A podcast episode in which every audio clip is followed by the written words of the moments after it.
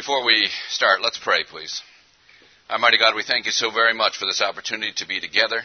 We pray that you would uh, help us uh, listen to your voice and that in all that is said and done today, your name would be honored and glorified. Amen. Make sure I've got all the right switches on here. Yeah, there we go. Um, I'm Bruce Steffes. I'm a general surgeon. I've spent the last 18 years in Africa, and um, I'm in the uh, chief medical officer now of the uh, Pan African Academy of Christian Surgeons. This morning we're going to talk about uh, abdominal pain, and the problem with a chapter like that is when you have only 40 minutes. Uh, and they give you an entire book, it's kind of difficult to approach it. So I'm going to spend some time more on approaches and some kind of little things uh, that will make a, uh, somewhat of a difference for us uh, as we go along. The definition of, abdominal pain that we're going to use this morning is sudden, severe abdominal pain of unclear etiology that's less than 24 hours duration, requiring fairly immediate management and often surgery. Now, the reality is, of course, is that many of the things that we see in Africa are exactly the same things that we see here. Uh, they are common diseases. They're appendicitis, uh, they're uh, volvulus, there are things that we see on a regular basis. But there's some differences. Uh, the reality is, of course, that they often come much, much later, and so you see things in a very uh, complicated fashion, the kind of thing that we would see very uncommonly here. And of course, um, we have the, the issues of uh, we don't have the same supplies and the same diagnostic and the same therapeutic armamentarium there that we would have here. And then we're going to have a series of diagnoses that are somewhat less familiar to us. Um, many of us are not really familiar with typhoid perforation and yet in some places that'll be your second or third cause for laparotomy. Uh, you'll have things like tubercular um, peritonitis or tubercular enteritis, again, something we don't see a great deal of. Uh, you would have things like ascariasis causing small bowel obstruction, worm boluses causing problems.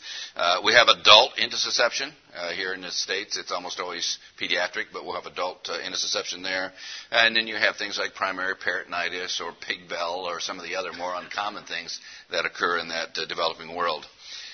So when you start to go into the, this scenario, you have to realize that you may have different diseases, so it's not going to be in your algorithm. You know, if you come up with a differential diagnosis for abdominal pain here in the States, you'll have to add some diseases to that.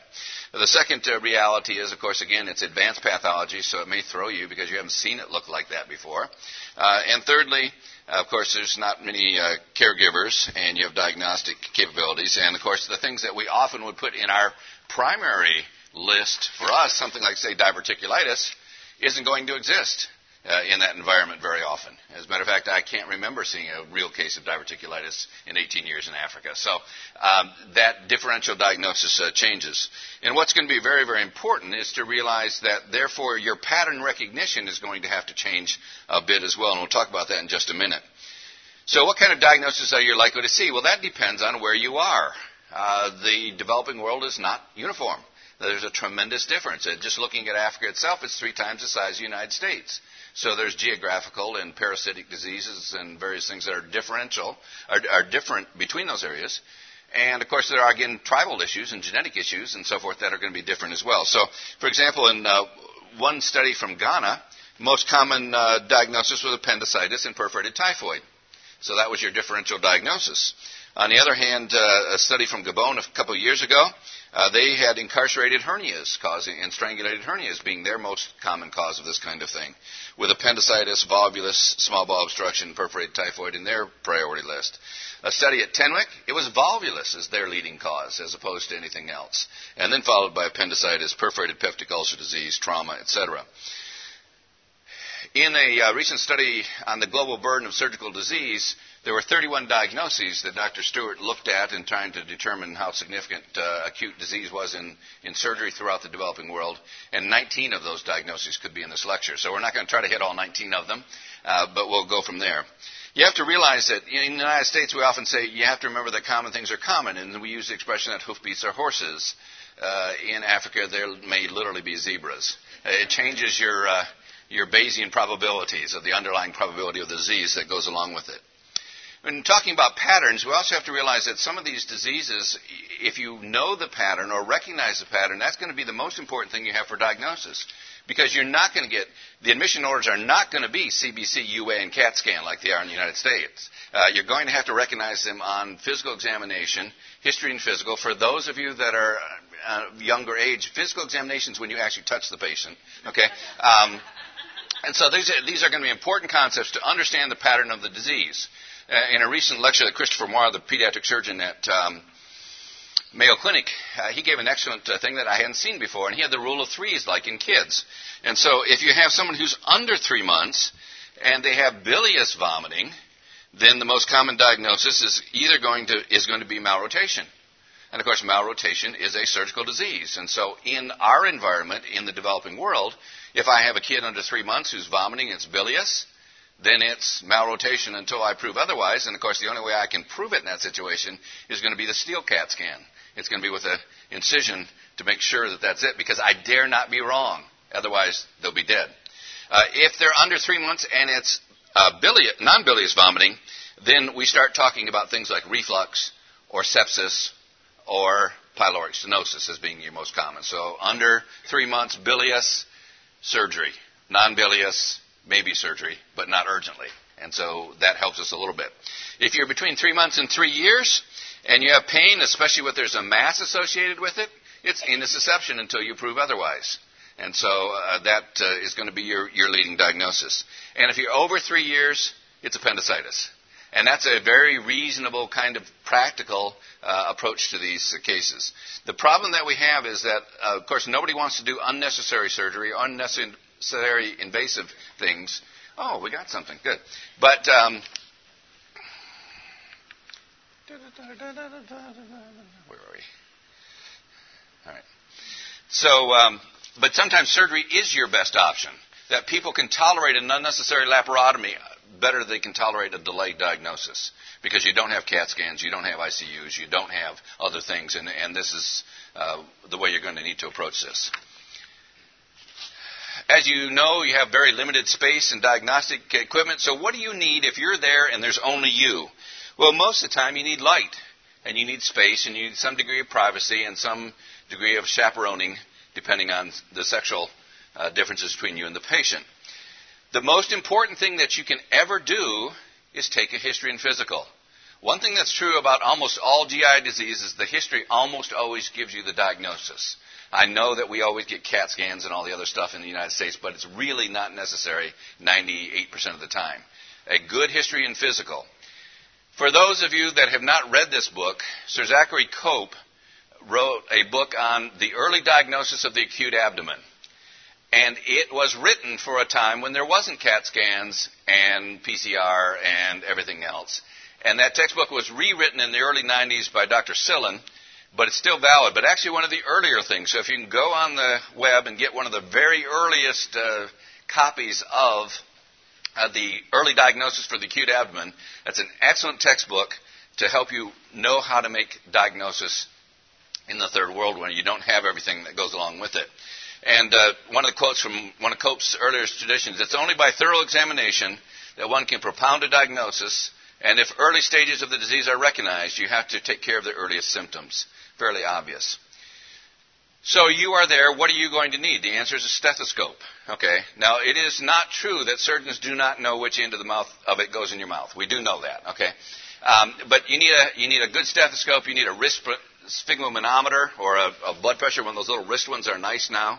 Um, ideally, you'd have a finger oximeter, and you can get those for 35 bucks, made in China at this point, so they're fairly cheap to take along with you. And then some sort of either oral or temporal thermometer. Um, you can use old-fashioned thermometers, but keeping them clean and not breaking are an issue. Uh, if you're confused, you just have to remember on the rectal and the oral, you have to remember which end goes where. Okay, that's the only important thing there. But most importantly, you have to think, and you have to do a physical examination come in with it as well. Now, from a diagnostic capabilities, we do not have all the assay, assays and all the uh, complement fixation tests and all the other things. Uh, basically, we have a plain X-ray. It's going to be an upright and KUB of the abdomen, and it's going to be chest x ray. If you're in trauma, if you have an ultrasound, a fast, a focused assessment of sonography with, in trauma, Uh, looking at uh, the possibility of free fluid in the belly will give you a quick clue as to whether or not they need to go to the operating room. And then our labs are relatively limited. CBC, malaria. The most common cause of postoperative fever, of course, is in a malaria endemic area is malaria. And number two, malaria. And number three, malaria. And then we get into all the other five W's that we all learned as medical students. Um, most places will have a Widal test. It's really of no value whatsoever to you. We'll, we may talk about that a little bit later.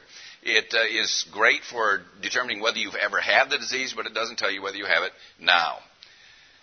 Um, bilirubin test will give you some clue whether they're jaundiced or not, because that'll change your differential diagnosis, and most hospitals will have that.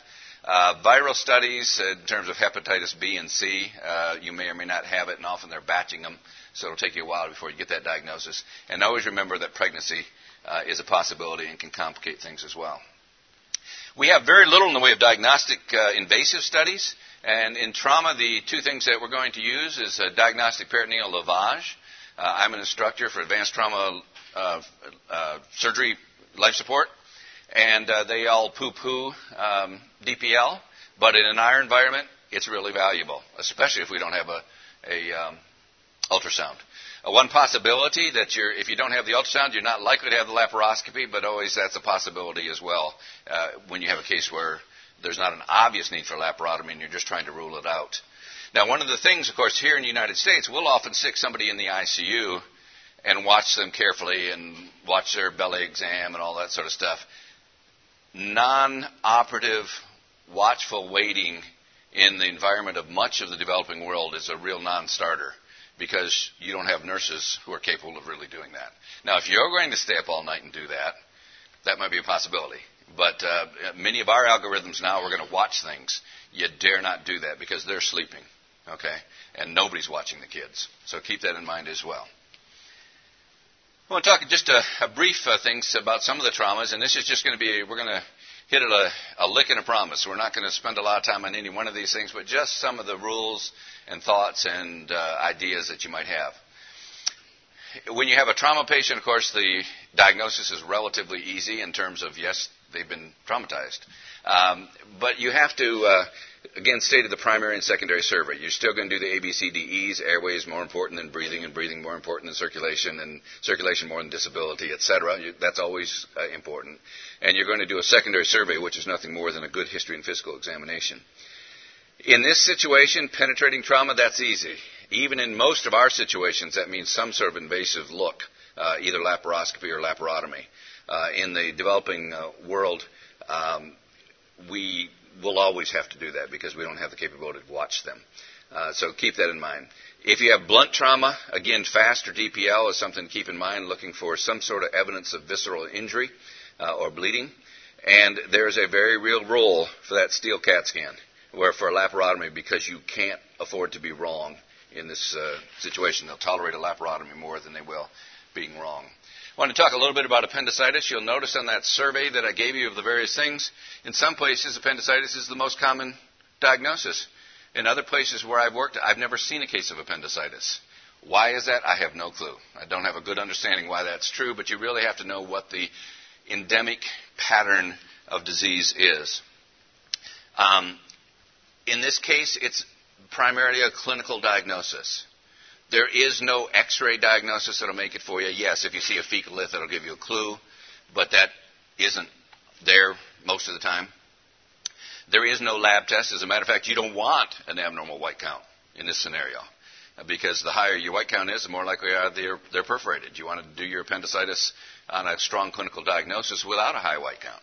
Uh, you're certainly not going to get CAT scan most of us aren't good enough to read the ultrasound in this scenario. And the truth is, if somebody comes in with who's a 12 year old who presented with periumbilical pain, who migrates to the right lower quadrant, I don't care what the ultrasound is. Uh, you're going to have to do it. So it's it's one of those things that's kind of interesting. It's a great teaching point. Really isn't practical uh, from that standpoint. So what do you do? Well, if it's straightforward, you ha- you need surgery. But some of you are not surgeons, and you're going to be in places where there are no surgeons, and there's really no safe place to refer them. There is increasingly a body of literature that says that you can treat these with antibiotics and that they'll do reasonably okay. Okay, I still think appendicitis is prob- probably best treated by surgery, But broad spectrum antibiotics, both aerobic and anaerobic coverage, and watching them carefully, uh, you can get by with that. So think about that. If you have peritonitis, that's easy. That needs surgery. They need transfer. They, they need to be opened, and you do what's necessary depending on what you find. If you have a patient who comes in and they have a good story of appendicitis, but the story drags on for seven or ten days, and when you examine them, you can feel a mass, or you get a fullness mass, or you do an ultrasound and there's this matted mess down there, even if you can't quite make any sense out of it. Uh, increasingly, that is not a surgical disease at that stage.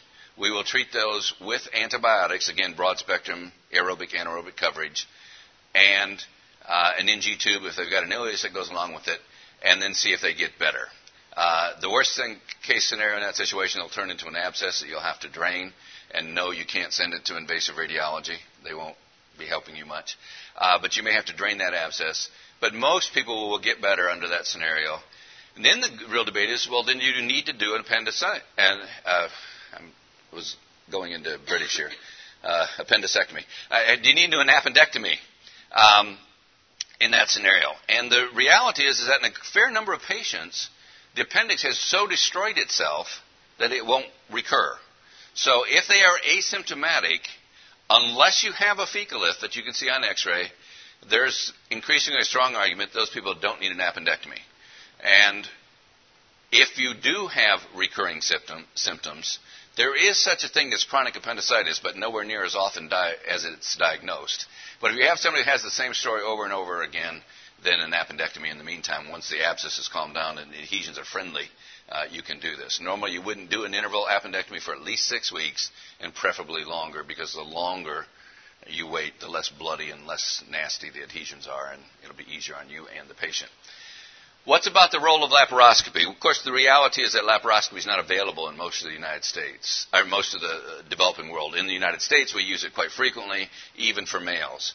But there's a lot of debate whether it's even worthwhile for males because a small muscle splitting incision that long versus a laparoscopy, kind of plus minus. However, in females, because of the differential diagnosis and the fact that at least 30 to 35 percent of those cases are other pathologies, usually ovarian, uh, then laparoscopy is, is indicated. So even in the developing world, laparoscopy, if you have the equipment, if you have the expertise, if you have the CO2, all of which are debatable in many situations, reasonable option for appendicitis.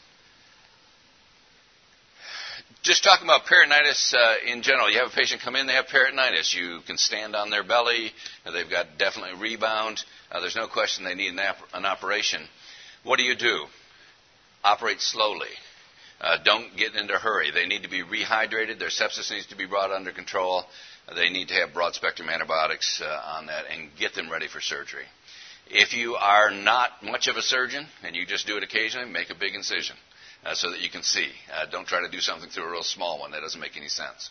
Um, whatever the pathology is, you're going to try to fix it as well. And then what do you do with all the peritonitis? The solution to pollution is dilution.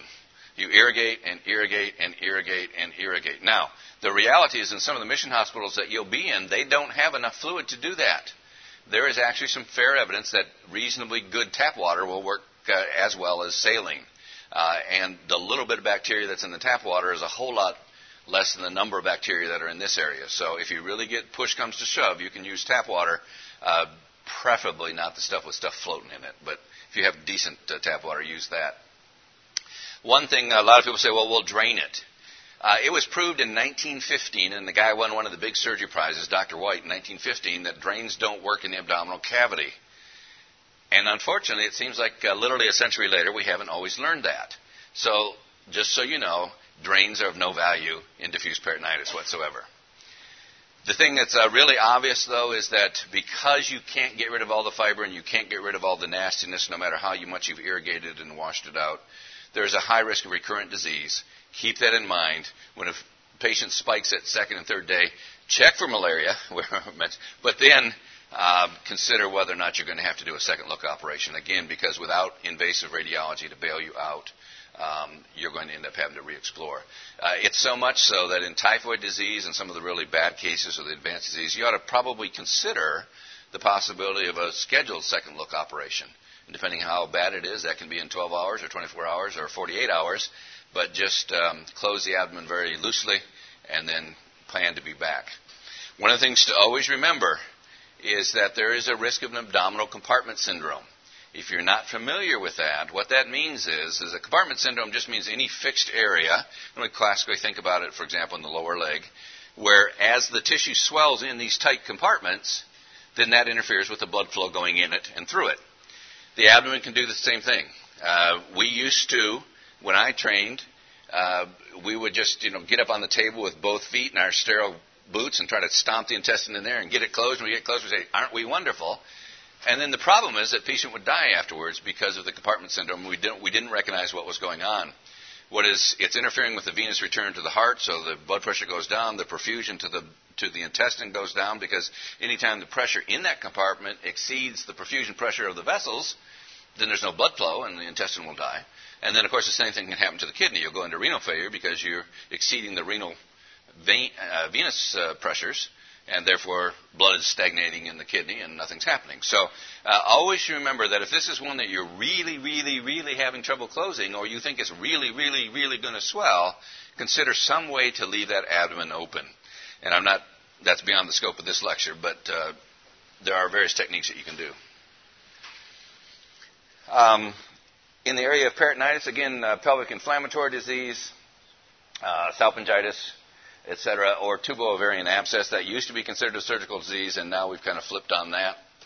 And we rarely operate on them because we found that we don't do any better than nature does as long as we give them broad spectrum antibiotics. And uh, so don't operate on those. If you operate on them, your risk of uh, sterility actually goes up.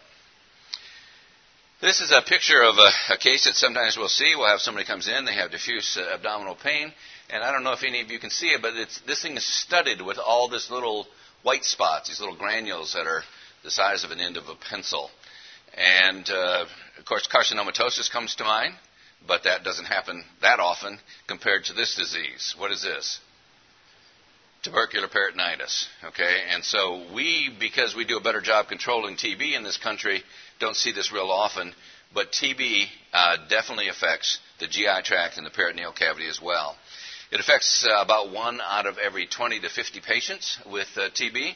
Uh, less than 50% of the patients that have abdominal TB have active pulmonary disease. So just because they have lung disease doesn't mean they're going to have TB, and just I mean uh, peritoneal TB, and just because they have a peritoneal TB doesn't mean they're going to have uh, lung disease. It tends to be more of a secondary or a uh, recurrence of the original uh, disease as well. There's two types of uh, peritoneal TB. We won't get into it. One's an ascitic type, which is a wet, and the other is a plastic. So you can get in there and you can see ascites and you see all those little granules, and that picture I showed you would be of that category. And then in some patients, for reasons I don't fully understand, there's truly a fibroadhesive type. You get in there and everything's matted together. It's just a mess.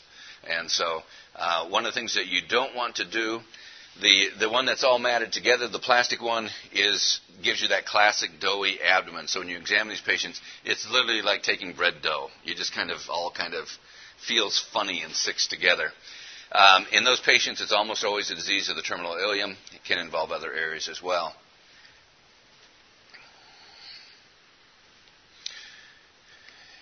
If you look at the disease of the small intestine itself, it produces small ulcers. Again, this is a granulomatous disease. It looks amazingly on the inside like Crohn's disease in terms of the linear, linear ulcers and such. And again, uh, we've for years suspected that Crohn's may actually be some sort of mycobacterium disease that we haven't quite identified. And so it may still be.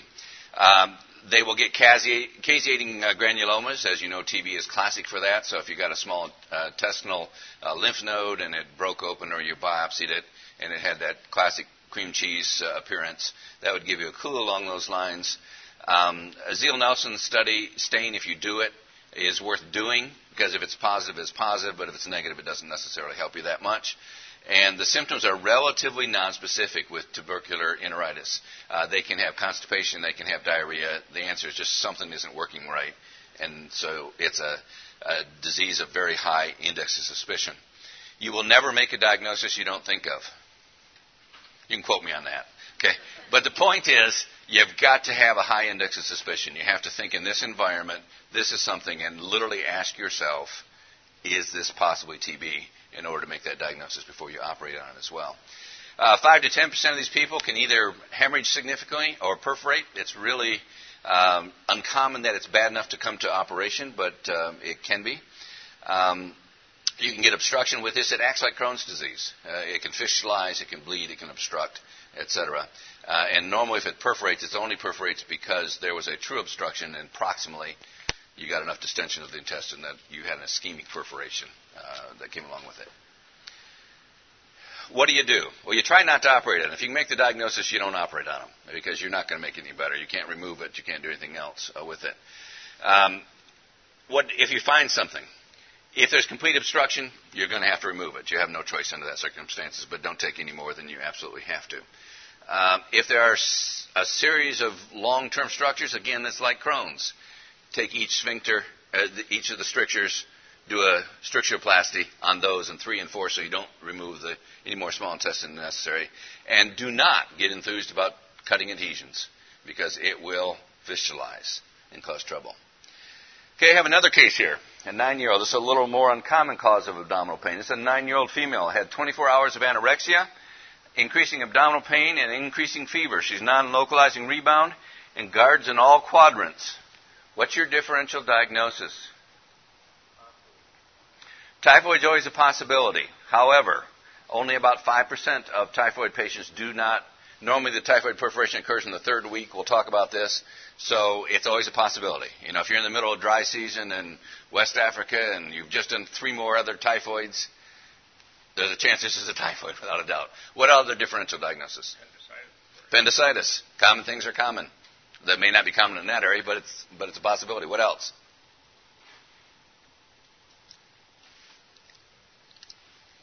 Well, most of the OBGYN diagnoses in a nine year old are pretty uncommon, possible.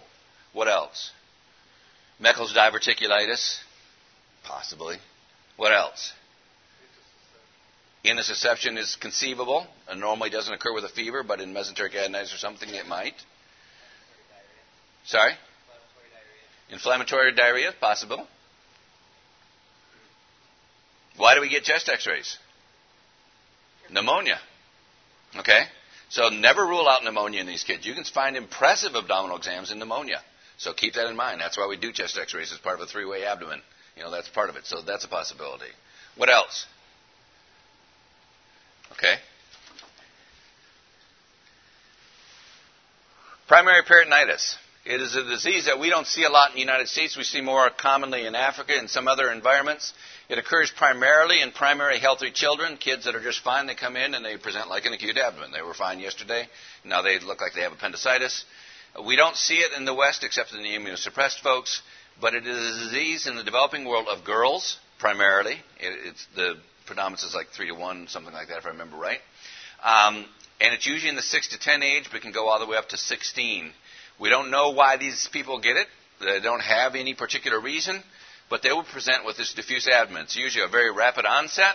Uh, they have a fever and a leukocytosis with severe abdominal pain. It may be worse in the right lower quadrant, so it can get really confusing with appendicitis, and that drives you crazy because you operate on a little girl, and they have clearly a belly full of pus, and it drives you crazy because you can't find the cause for it. Uh, primary peritonitis is likely to be that. Now, the only thing that you might do is if this is a 6 to 10 year old and you don't have a classic history for appendicitis and it didn't have the classic migration, one thing you might do is do an ultrasound because if you see peritoneal fluid and do a paracentesis, most of these uh, kids have a uh, single organism, a mono, uh, monoorganism kind of thing. And so if I got a, a smear that showed absolutely strep or pneumococcus or pure E. coli with nothing else in there, then that's when I might treat with antibiotics, knowing that if it was appendicitis, I wouldn't hurt them by treating with antibiotics necessarily, and I might save the operations on these kids. So uh, that's a, just a consideration. Difficult uh, diagnosis at time. So a lot of times they get operated on because you can't tell the difference and you didn't make the uh, the uh, diagnosis. Uh, again, you could do it with laparoscopy, and if you don't find an abnormality, just wash them out, get all the bacteria out of there, and they normally recover fairly quickly. Skip that. Another case study here. Here's a 42 year old male. Occasional smoking, occasional alcohol intake. Acute abdominal pain, it's more severe in the upper quadrant. He didn't present for 16 hours after the onset because it took him a while to get to your hospital. He's tachycardic, tachypneic, and has an abdomen you can stand on. And you get this x ray. What's your differential diagnosis? Perforated peptic ulcer. And uh, for us in the West, we don't see this real often anymore. It used to be very common, uh, every night on call you'd do a perforated ulcer, but we see it much more common in, in the developing world as well. 10% of these patients will have no previous ulcers. No matter what you ask them, you can't get a single symptom out of them that sounds like peptic ulcer disease. And so the fact that it comes out with no other symptoms doesn't rule it out. 10% of them will have melena, uh, usually relatively minor, not life threatening. Why? Of course, because they perforate anteriorly and the bleeding comes from posterior ulcers. So, you know, yes, you can get some ulceration, uh, you can get some bleeding, but it's really, really uncommon to have life threatening hemorrhage with this. And 90% of them have a pneumoperitoneum, and that's how you stumble on the diagnosis. What are we going to do for that? Basically, in this environment where we have uh, limited anesthesia, critically ill patients, and uh, the need to get in and out, we're going to do just a Graham patch. That's just a, some omentum that's sewn over the perforated hole and allow them to heal in. We almost never do definitive ulcer surgery in this environment.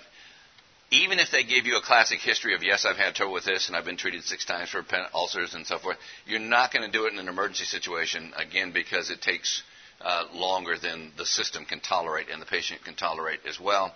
There are some rare exceptions to that. Occasionally, very rarely, we will treat them non operatively. But in order to do that, you have to have a nasogastric tube down to decompress the stomach absolutely well, and you basically have to have an abdomen that has a pneumoperitoneum, but no peritonitis.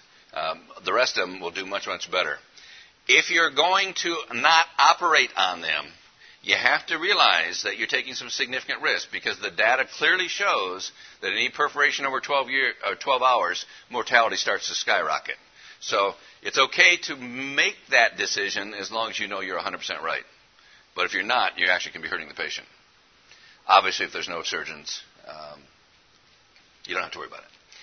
Only about 50% of people after a perforated ulcer will actually develop recurring symptoms, so there's a big argument about what you do and whether or not they need definitive surgery. But what almost inevitably they need in this situation is treatment for helical Helicobacter pylori, uh, whatever the regimen in, is in your particular area. Okay, here's a young boy, and for those of you that have been in the developing world, you can look at his face and give me the diagnosis. What is it? This is classic typhoid facies. The, typh- the sick typhoid patient always looks like this. You can tell them as you walk onto the ward. You can see their face and know that's what's wrong with them. It's that heavy lidded, kind of obtunded, not really looking good. Now, yes, other sick patients can look like this, but in the right environment, this is almost always typhoid as well. So this is a 10 uh, year old uh, Togolese boy, presents in the dry season. Okay, I'm not sure why that moved on. Um, and uh, was treated for malaria, which is what happens. They go to the local area. He's been sick for several weeks ago, hasn't eaten for 48 hours. Typhoid, of course, is a salmonella uh, variant, and there's actually a paratyphoid and a typhoid um, uh, bacteria that can cause this. It's a disease of poverty, poor sanitation, and is usually seasonal. And why is it uh, seasonal? Largely because your water supply dries up, and you end up drinking out of the same place as everybody has been defecating in or the cow's been walking in and that sort of thing. So uh, that's why it tends to be seasonal. This is a uh, study that basically shows that it's uh, dragging up over several days. You start out with uh, the fever and then the diarrhea, and then you normally won't perforate until about the third week. It's a four-week disease. Uh, one is the headache, fever, abdominal pain. Feel you feel like crap. It just like malaria, and that's why there's confusion. As a matter of fact, there are a lot of practitioners you talk to in the developing world, and they'll say, "Well, he has typhoid malaria." They think it's exactly the same disease. And so it's not. Uh, but you have to keep that in mind. Week three is that classic typhoidal state, and they're going to have uh, disordered uh, mentation and toxemia, and that's when they're going to perforate, by the way. And then if they're going to live, they'll get better after that.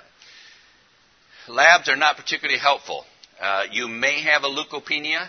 You may have a thrombocytopenia, one of the few diseases that if you have someone with an acute abdomen and a low white count, think typhoid. Culture is your best tool, but in most of the places I've ever been, I don't have any cultures that mean anything. Uh, the Widal test is everywhere. This is great for public health. It's no good for acute disease.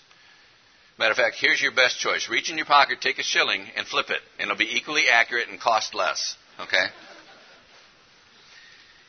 If surgery is indicated emergently, and some of these people come in and they're clearly sick, obviously what you have to do is rehydrate them and get them ready for antibiotics. You don't want anesthesia to kill them. Uh, you want to do that yourself. So you, you've got to get them hydrated, and you've got to get them in better shape, and get them ready with broad spectrum antibiotics. And one of the things that's very, very important, this is a Christian conference, and one of the most important things to realize is that this patient may never wake up.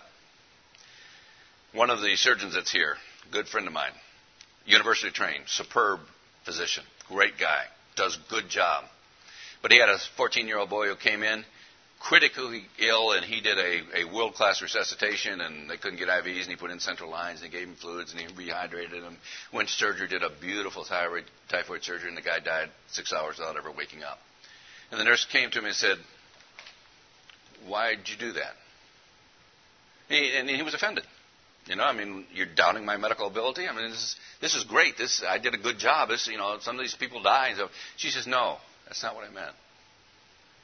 Why did you take him to surgery, knowing he might die and not tell him about Christ? And I will tell you, if he came and told you this story today, the tears would still run down his face. And I've had similar stories myself. The answer is always remember that part of the pre-op evaluation is to at least give them the opportunity to know the Lord Jesus Christ. And that's true for all of our patients. Many of these cases we can't do a whole lot about, but we can offer them eternal healing. And we are at fault if we do not. The antibiotics for typhoid are now increasingly confusing. It used to be easy. It was either chloramphenicol or penicillin. Well, unfortunately, neither of those work anymore. And so uh, fluoroquinolones came along. And they were fantastic because, of course, you got great blood levels with oral and so forth. And so for about a week, we could treat typhoid pretty easily that way. And then the resistance just started to skyrocket. So now uh, the cephalosporins are the drug of choice, but increasingly uh, we are seeing with ceftriaxone resistance. And that's about the only one that most of us have access to. So what exactly is the drug of choice right now is still up in air for this. You have to figure out what's happening in your area and whether it's working or not. Um, Here's the same little boy. You'll know that he went to, you see that he has these markings on his abdomen, and that's, uh, he went to the national healer before he came to us and realized that many of these patients do and are delayed 6, 12, 24 hours because of expense issues that came along. What are your indications for surgery? Well, first of all, we all know about typhoid Mary and carrier states, and that's virtually never an indication for surgery anymore. So keep that in mind. Uh, about uh, 1 to 5% of these patients can actually hemorrhage significantly, 1 to 10%. Uh, fortunately, very rare to actually have to operate on them because finding the perforation is sometimes, or finding which one's bleeding is sometimes difficult, so I'm glad. We normally don't have to do it for hemorrhage.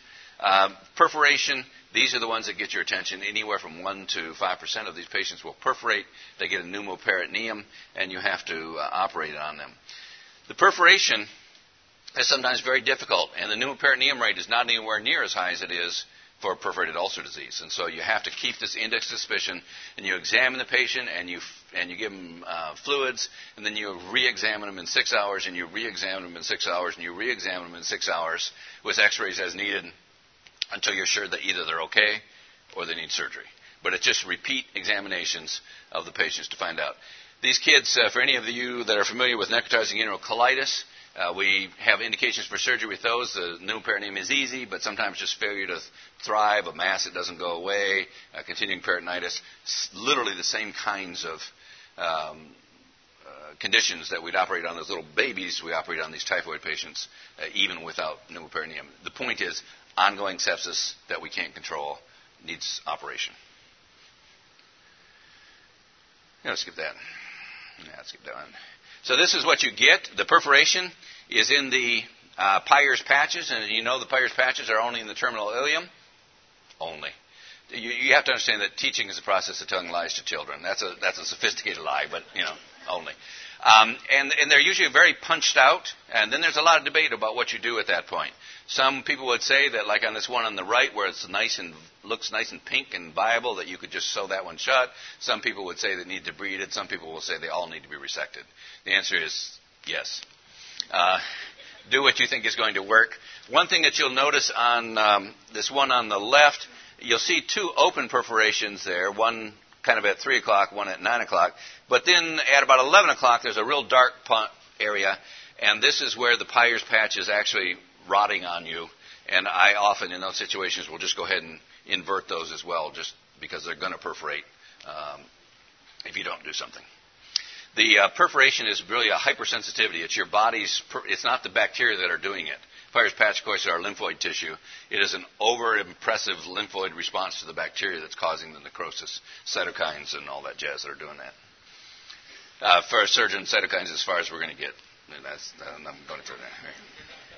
Uh, again, these are peritonitis patients, and they're usually malnourished and they're usually in trouble. So you have to make a, a, a significant decision about how you're going to close the abdomen.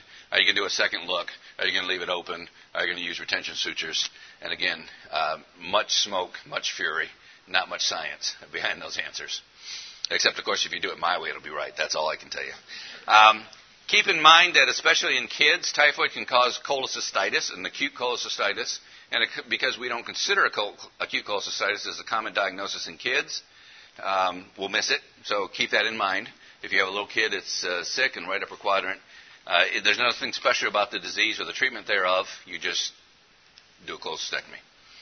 Acute cholecystitis outside of typhoid, pretty uncommon in the developing world, largely because we don't have much in the way of gallstones, and diabetic patients aren't in the same number of uh, prevalence that we have in the United States. So it's less common.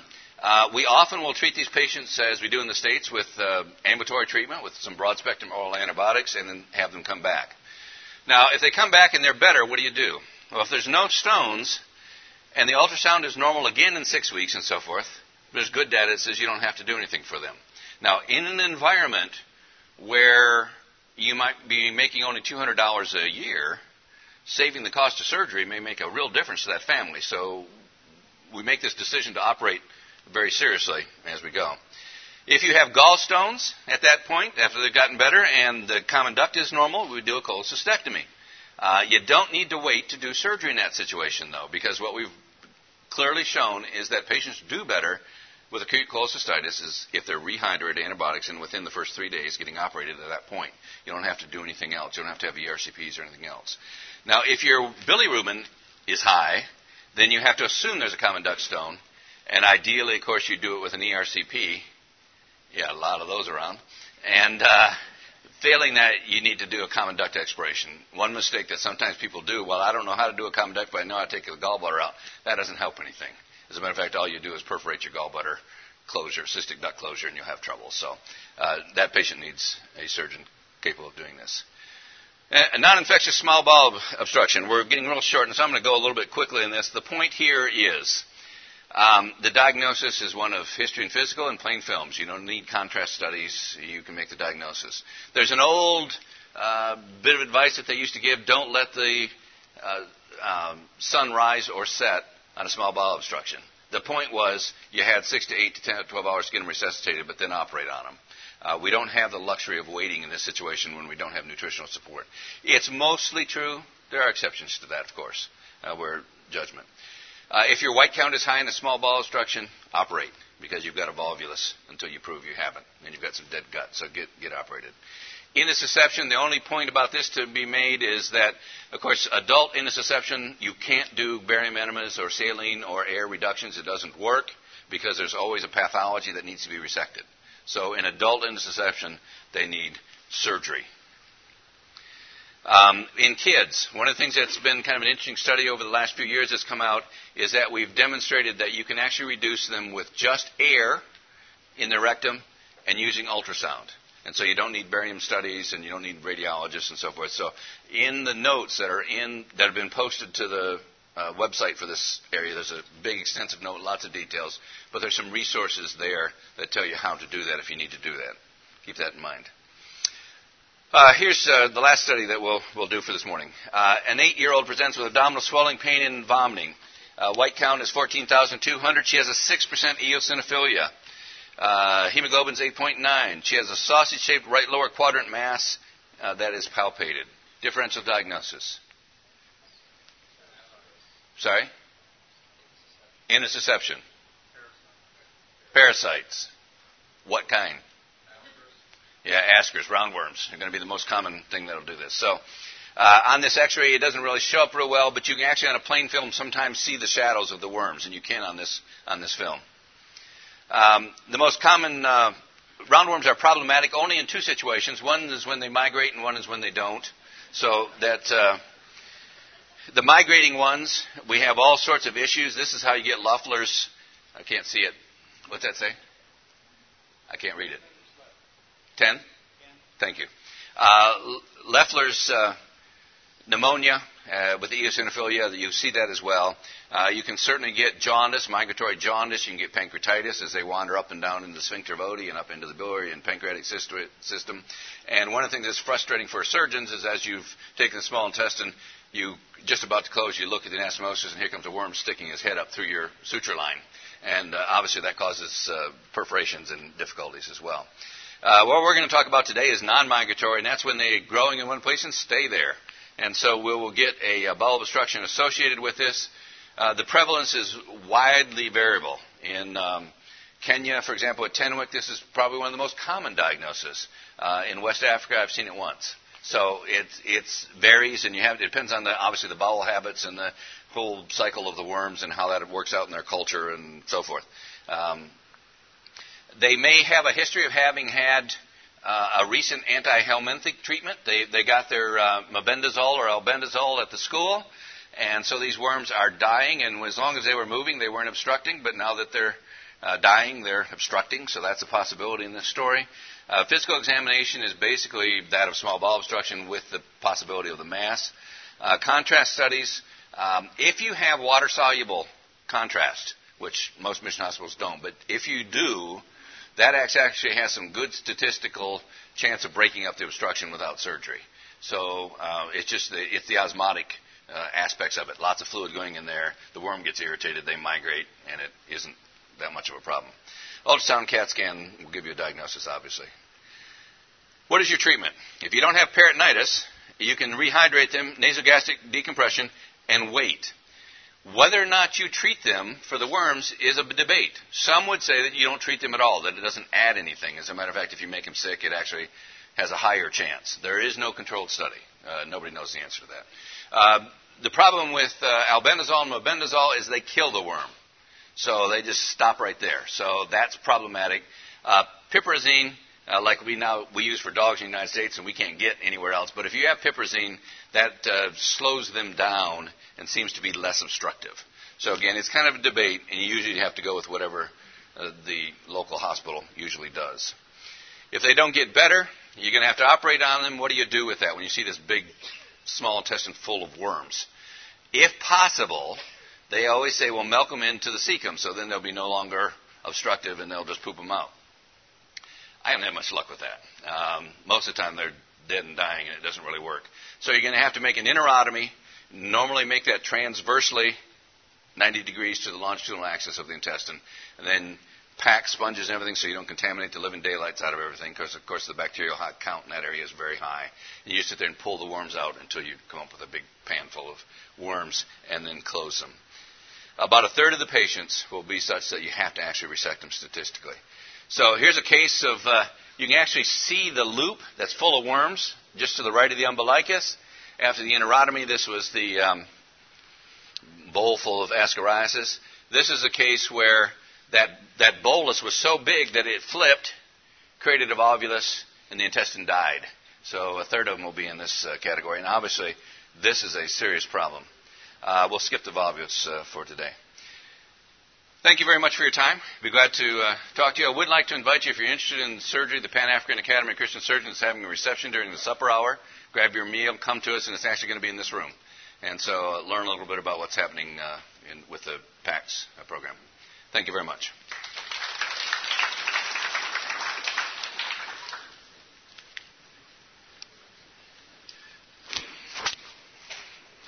My email, by the way, is bruce.steffes, bruce.steffes at paacs.net.